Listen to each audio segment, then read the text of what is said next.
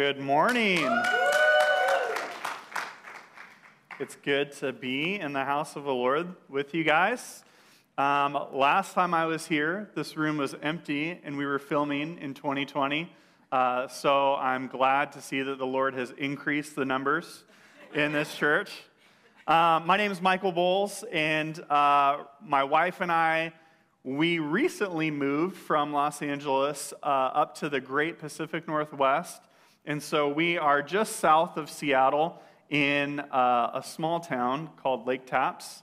Uh, so we went from big city with millions of people to like 10,000 people. And uh, it was quite the, quite the culture shock. In Los Angeles, my wife and I, we were in like a Facebook group for like neighborhood watch. Is anyone like in neighborhood watch stuff? Facebook groups. Okay, just us. We're the only trolls. Okay. So uh, we would always like troll what was going on in the neighborhood, and there'd be like four shots on Martin Luther King Boulevard and uh, just constantly crazy stuff happening. So, in anticipation for our move, we're like, let's join the Neighborhood Watch Facebook group for where we're going to move to. And to our surprise, um, some of the posts that had a lot of traction were someone said, Hey, there is a sheep on its back in this pasture. Does anyone know uh, the owner? We are concerned about this sheep. So we were, uh, yeah, I mean, needless to say, uh, it's a big, is a big difference. But I've known Daniel and Kayla for a long time, um, probably near 15, over 15 years. Um, they were youth leaders uh, and leaders in the church uh, that I attended growing up. And it's been so cool to see their example following Jesus and saying yes to him. And uh, I was even mentioning to some of the team earlier, I still remember like vividly Kayla packing lunches to take to houseless individuals in downtown Bakersfield. And uh, she'd take some of the youth with her and just seeing how their love for people has literally like birthed this church through the help of the Lord and uh, his goodness and kindness. It's been so cool to see over the years just what God has done in and through their yes to Jesus. Um, if you have your Bibles, you could go ahead and open them uh, to Genesis 3.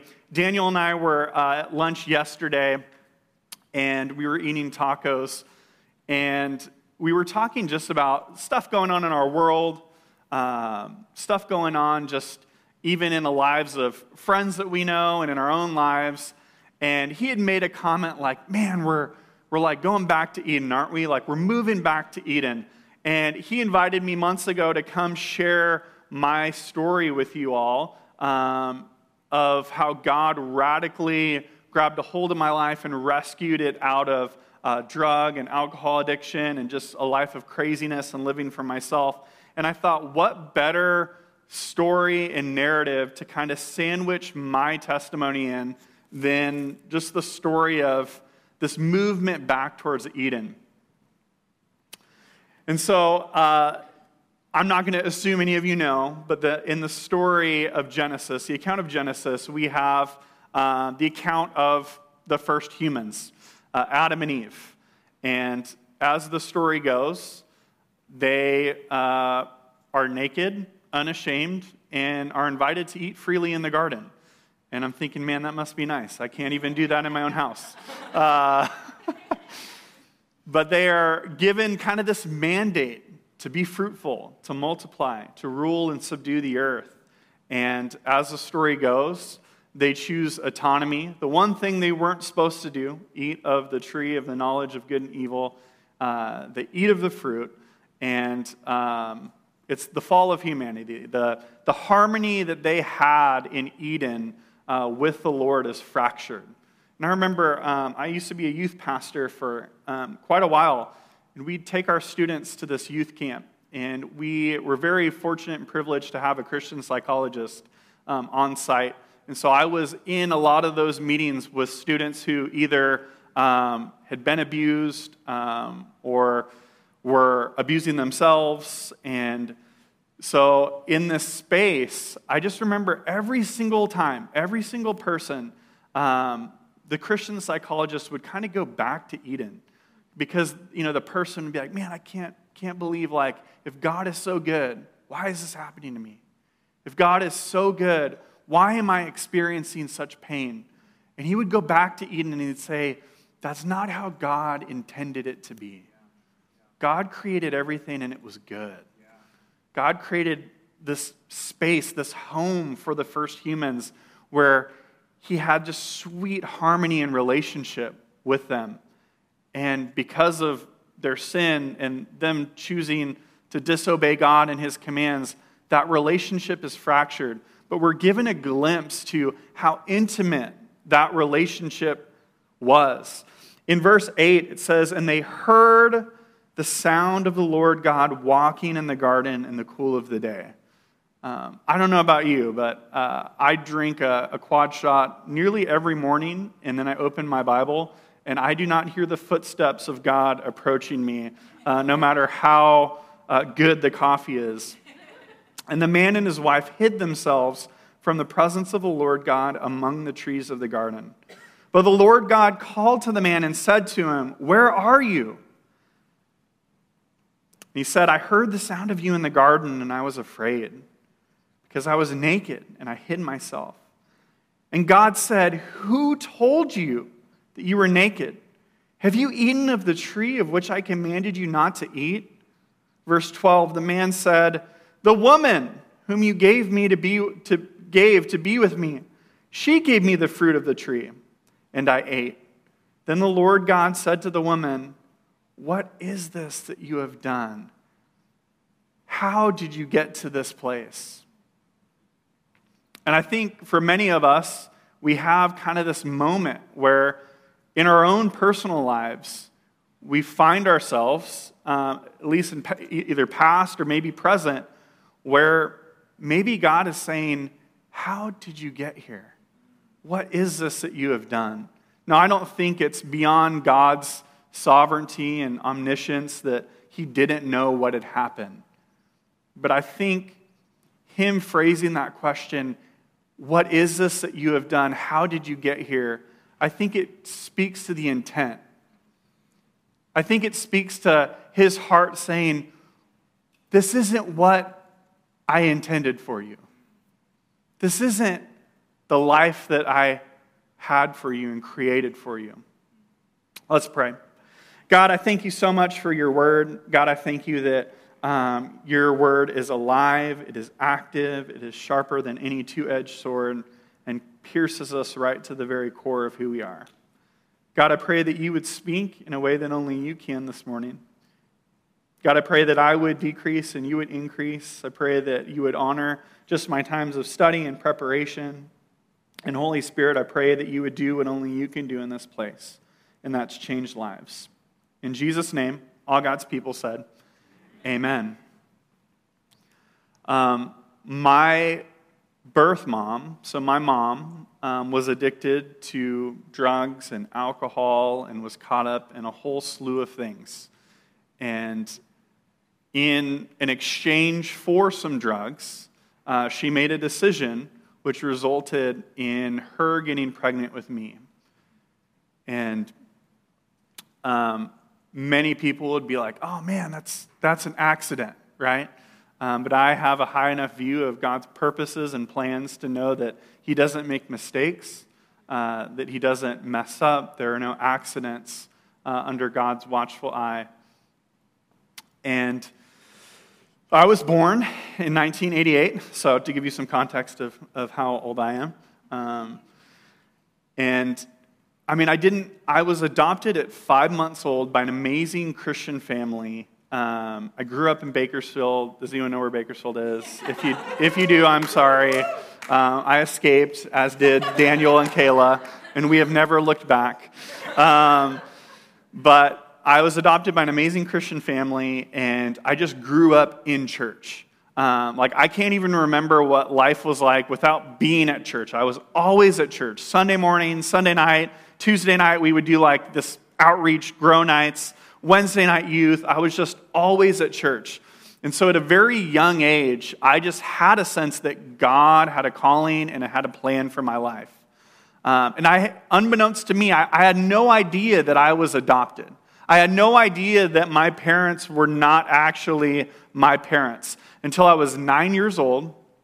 I was on the playground and I was playing a game called tetherball. Does anyone know what tetherball is? Do they still play that? I don't even know.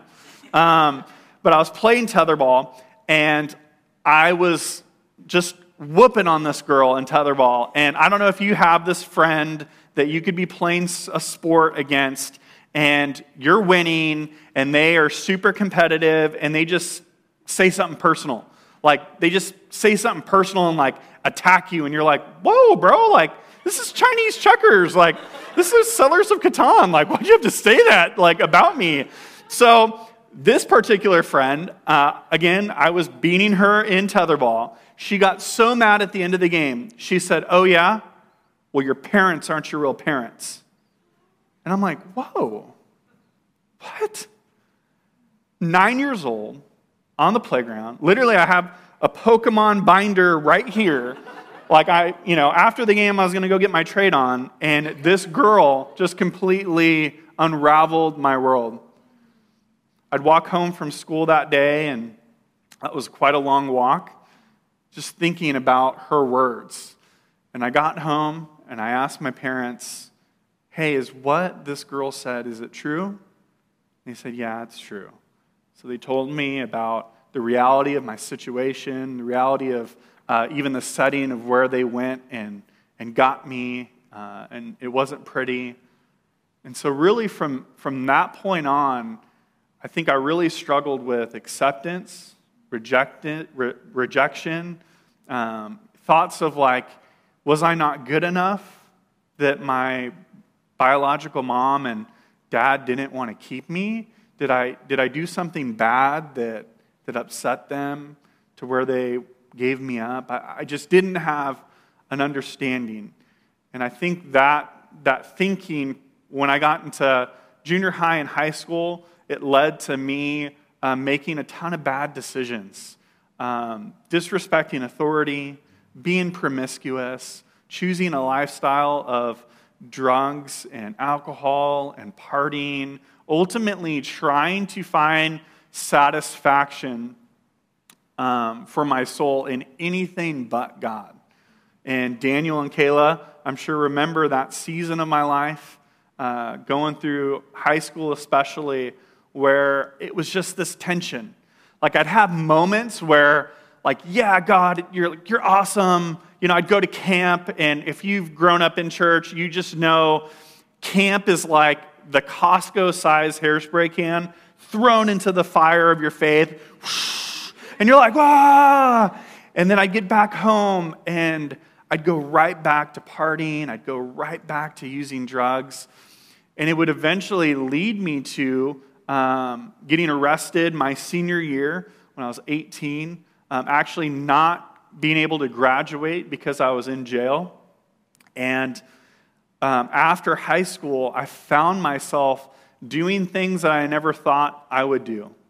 Um, I found myself in a place that I just never thought I would end up. I was completely hooked onto um, heroin, methadone, meth. I was just using anything and everything. And I was trying to find home in, in these substances. I was trying to find home, like community, in these people that ultimately didn't care anything about me other than what I could provide or give them in the moment. And God allowed certain circumstances in my life uh, to happen, I believe, to put me in a position where I was sensitive to hearing his voice. And a lot of you have probably heard stories like this over and over again where um, crazy stuff happens and and then you know the person turns to jesus and i just want to preface like what i'm going to say with you do not need a crazy story or a crazy testimony um, to make an impact for jesus in fact anytime someone gives their allegiance to king jesus and puts their faith in him it's the most ridiculous scandalous thing of grace ever like I remember being at a conference and the speaker came out and he's, he comes out and, and we're sitting there and he's like, Man, God saved me from, you know, he starts rattling off some crazy stuff.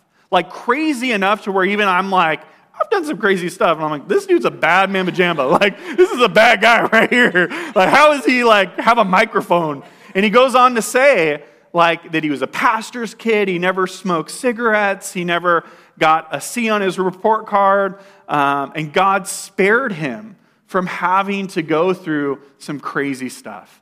And I just was, I remember thinking, like, wow, what an interesting perspective that God, in his kindness and goodness, got a hold of his life and kept him from all of these things.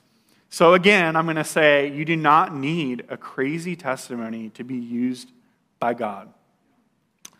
And so, God allowed all these um, situations and stuff to happen in my life. Um, and when they all started happening, it started unraveling really quick. Um, and some people refer to this as kind of like the rock bottom, where you're just at the lowest of lows and you were at the pit. Um, and so this is, this is what it looked like for me. Um, completely hooked onto drugs, and I found myself selling drugs just to keep up with my habit, which was like $150 a day. And um, to give you an idea of just the amount I was using, um, I had a friend that I had kind of known through a Christian, like a Christian school and another neighborhood friend, and we grew up together.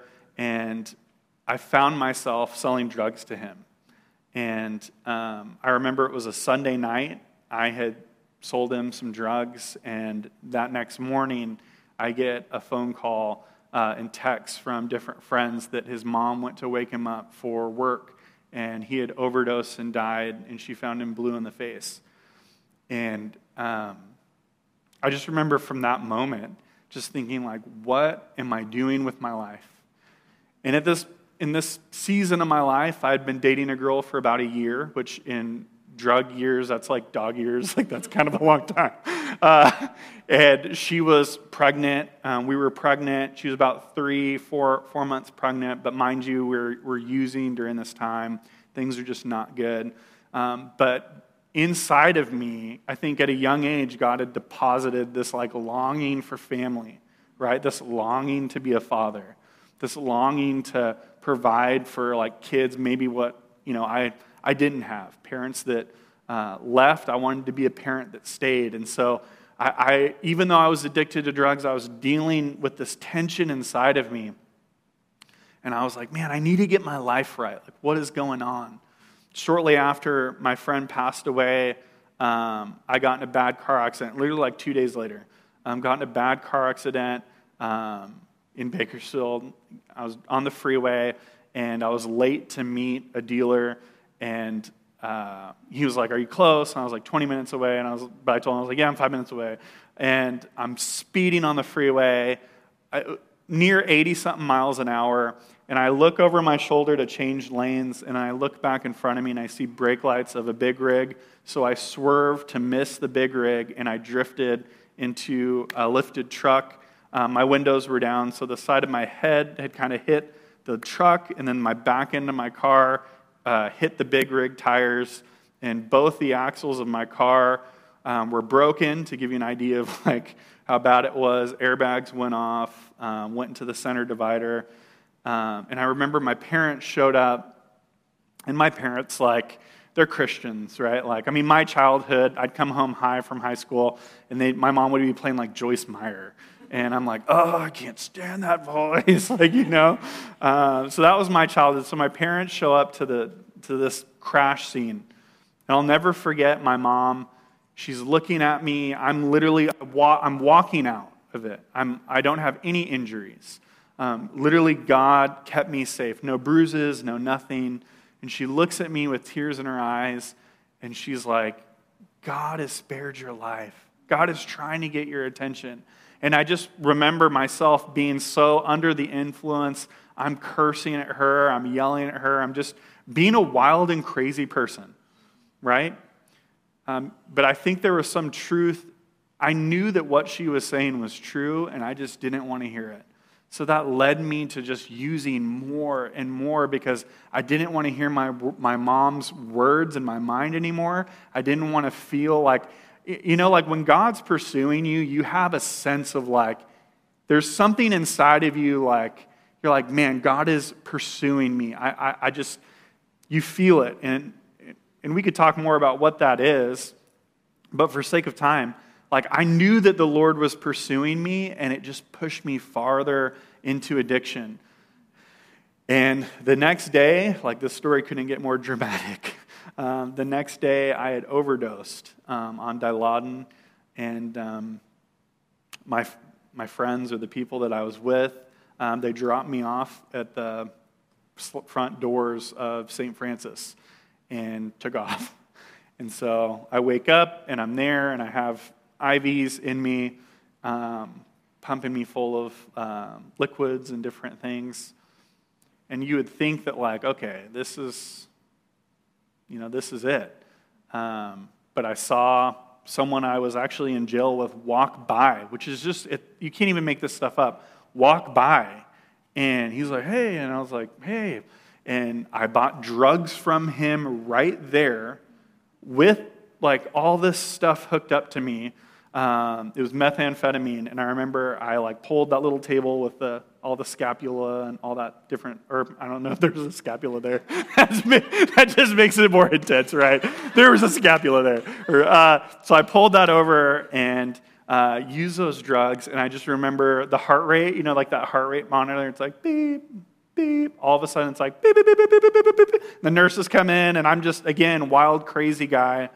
Um, and I'm like, I got to get out of here. And I'm like, want, ripping the stuff out of me.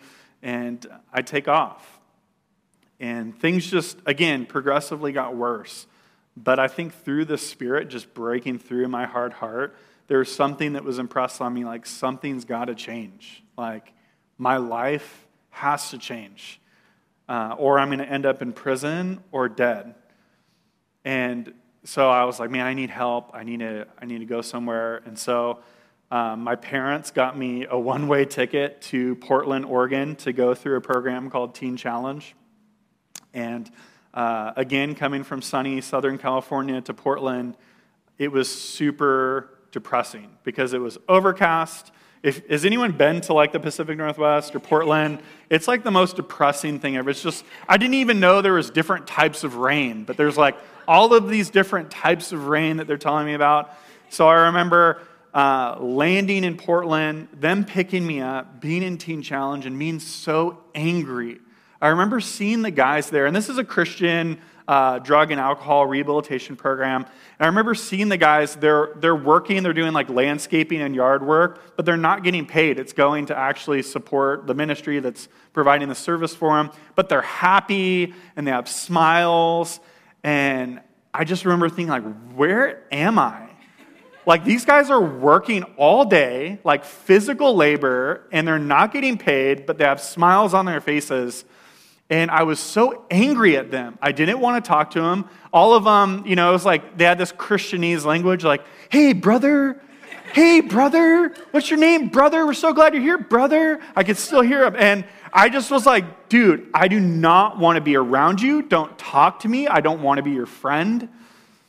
And looking back, I think why I was so angry at them is because they had something that I wanted. Because the reality, on the inside, I was hurting. On the inside, I was broken. On the inside, I had a lot of pain. On the inside, I had a lot of stuff that I just had never looked at, nor did I want to look at. I remember my third day there, like, I'm, I'm withdrawing pretty bad because the amounts of drugs I was using. And so they wanted to take me to uh, a place called Hooper's to, um, that would medicate you and kind of put you to sleep. And uh, my third day there, I, I kept getting denied because I was California resident. And my third day there, the director came in to take me, and I don't know what it was, but I just was like, hey, I, I don't, I can't explain it, but I'm not going to go. I, I just felt like the Lord was telling me, like, hey, if Jesus can endure the cross and all that, then I can endure this and get through it. So I'm not, I'm not going to go to a place to get medicated. I'm actually going to go cold turkey and get through this. And um, at this point, I was ditching all the chapels and all the religious functions that they were providing and I remember I was like, okay, like, God, you're doing something in me. I'm going to go to chapel. And so I go to chapel that, that day, and this lady comes up to me, and she's like a Portlandian mountain lady. She's like wearing a flannel, like missing some teeth, kind of like pine scent beard oil, like she smells like that. She comes over to me and she says, Hey, I feel like the Lord told me to come over here and tell you something. And I just looked at her and was like, What are you going to tell me, lady? That God loves me? He's got a plan for my life? Get out of my face. She closed her eyes, and I'll never forget what she said. She said, You should be dead.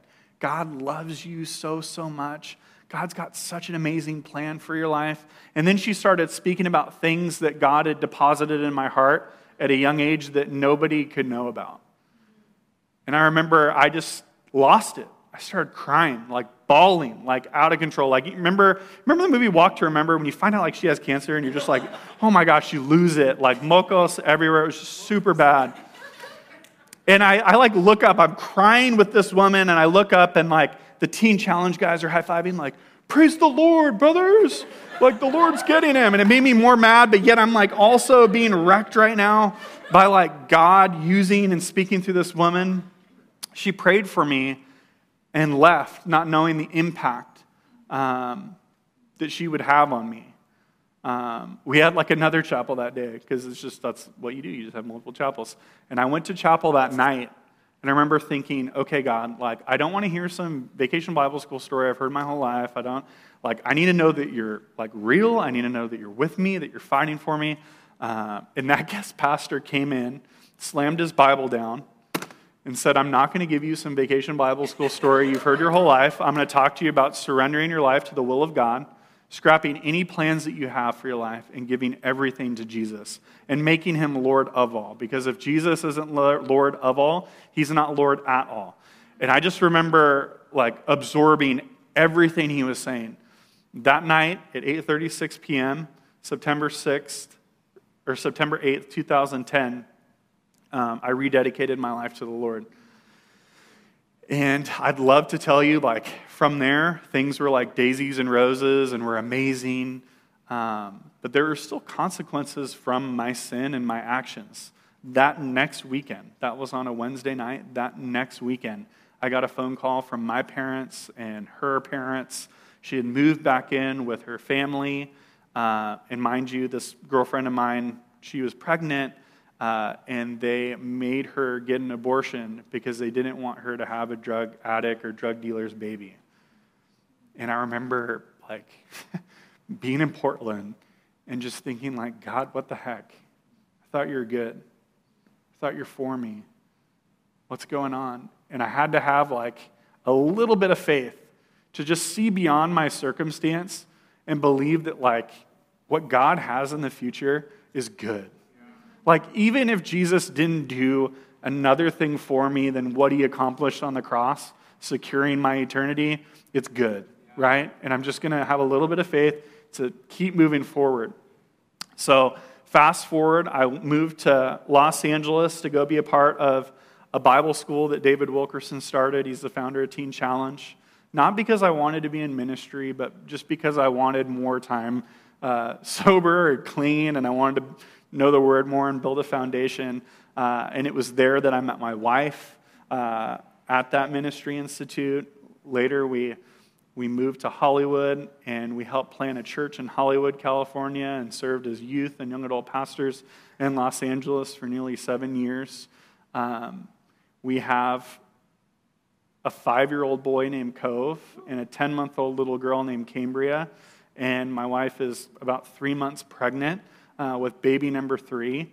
And uh, just what God has done in my life has been so redeeming, right? It's been, it, you know, when you talk about Eden, Eden is, as you look through the redemptive history of the Bible, it's, it's this movement back towards reconciliation with God. And we experience that, right? Like now through Jesus. He, he comes to make his home in us, his spirit dwells in us. And so you see through the narrative of the Bible in the Old Testament, you have like the tent, the tabernacle, the temple, where God's Spirit dwells. And then Jesus, right? Fully God, fully man. And then what he accomplishes through his death, burial, and resurrection. Now he sends his Spirit to make its home in us. And why is that significant? Because it, his Spirit enables us to live differently. His Spirit enables us to overcome sin. And so, since September 6, 2010, like I have not used drugs since. Like I've been clean, and what God has done in my life has been beyond what I could ever dream, think, or imagine. Um, yeah. From, from not even getting a high school diploma, uh, I graduated with my bachelor's in religion. I just graduated with my master's in biblical and theological studies. I'm now in a THM program at that same school. Um, and I never, I'm, I do not share that saying, like, hey, this needs to be the path for you, or hey, this is like a cookie cutter thing, like, now go and do likewise. I say that, like, we serve, I say that to say we serve a God that makes all things new. We serve a God that literally takes, like, the brokenness from your life and turns it into something beautiful.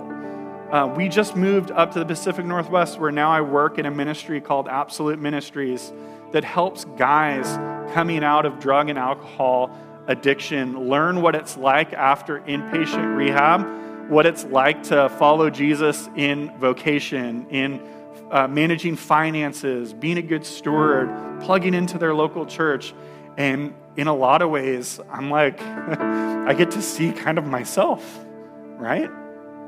And I get to be a hope and a story of encouragement for them like, hey, you can do it. You can break the cycle of addiction. You can change through God's Spirit inside of you. There is hope. And so I don't know where you find yourself this morning, but I share that story to hopefully encourage you that, like, we don't serve a dead God. We serve a God that's very much alive, that has changed lives, that is changing lives and will continue to change lives until he comes again. So maybe you're in here and, and you know someone that's struggling with a life controlling addiction. Anyone? I think we've all been impacted. Now we have like the fentanyl epidemic. In the past like two years, I've lost six friends to overdoses on fentanyl. And you know what? God is better than that.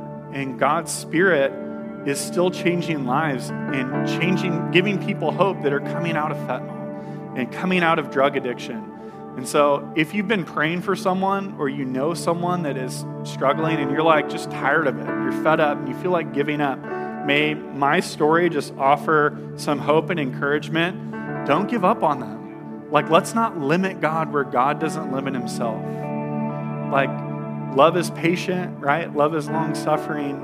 Um, I'm so thankful for Daniel and Kayla loving me in some of my darkest moments uh, growing up. I had so many people around me that uh, literally saw the gold amidst the garbage of my life. And so, can Eden Church collectively be a church that chooses to see the gold, maybe amidst the garbage of people's lives, and believe that God has the power uh, the same power that raised Jesus from the dead, uh, to bring people and raise them up out of the ashes. And I want to close with uh, a quote from C.S. Lewis. Uh, he's a famous Christian thinker. If you haven't heard of him, go just read everything he's written.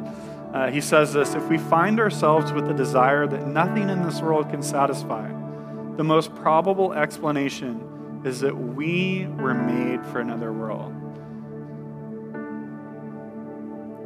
My heart and my prayer this morning is that you would find your home in God, you would find your home in Jesus, right? This Eden, uh, this reconciliation to like this harmonious relationship with God. And we anticipate Jesus is coming again, like the full consummation of his kingdom where we'll get to experience Eden restored. Uh, and even better, because we won't have the capacity to sin or mess it up. Uh, we're going to be in our glorified bodies, uh, experiencing Jesus in this beautiful garden city. Uh, so, thank you guys for letting me share my story. Um, I pray that you were encouraged, and uh, I pray that your faith was stirred. Can I pray for you? God, I thank you so much for Eden Church and what a gift it is. God, I pray that if there is someone under the sound of my voice in this room that is far from you, God, I pray through your Holy Spirit that you would woo them, God, I pray that they would respond to just your summons, calling them to yourself, to repent and believe in King Jesus. God, for those of us who have stepped over the line of faith and uh, are followers of you, God, the world is constantly pulling us away to give our allegiance to other things. Maybe it's not drugs or alcohol or life controlling uh, addiction, but maybe it's uh, creating lists, wish lists on Amazon or scrolling OfferUp or uh, social media or finding identity in this facade of social media or whatever it is. God, I pray that this morning would just be a recentering of our, our lives and our allegiance where we could just come back to you and say, man, like you are truly the thing that's going to satisfy my soul. You are the bread that satisfies. You are the living water that quenches my thirst. And God, I pray that you would just give us prophetic vision and eyes for the city of San Jose and the communities where we live. And you would give us just opportunities to love people who maybe they're, they're not cleaned up yet and they haven't stepped over the line of faith yet. Uh, pray that you would give us opportunities to love those people, to be patient with those people. And God, if we have family members or friends that uh, are that person, God, I pray that you would give us grace, long suffering uh, mercy and give us words when that opportunity arises where we get to speak life and share the good news of Jesus. I pray that you would give us words to say. And God, I thank you that you are faithful to accomplish your good purpose here on this earth. In Jesus' name, all God's people said, Amen.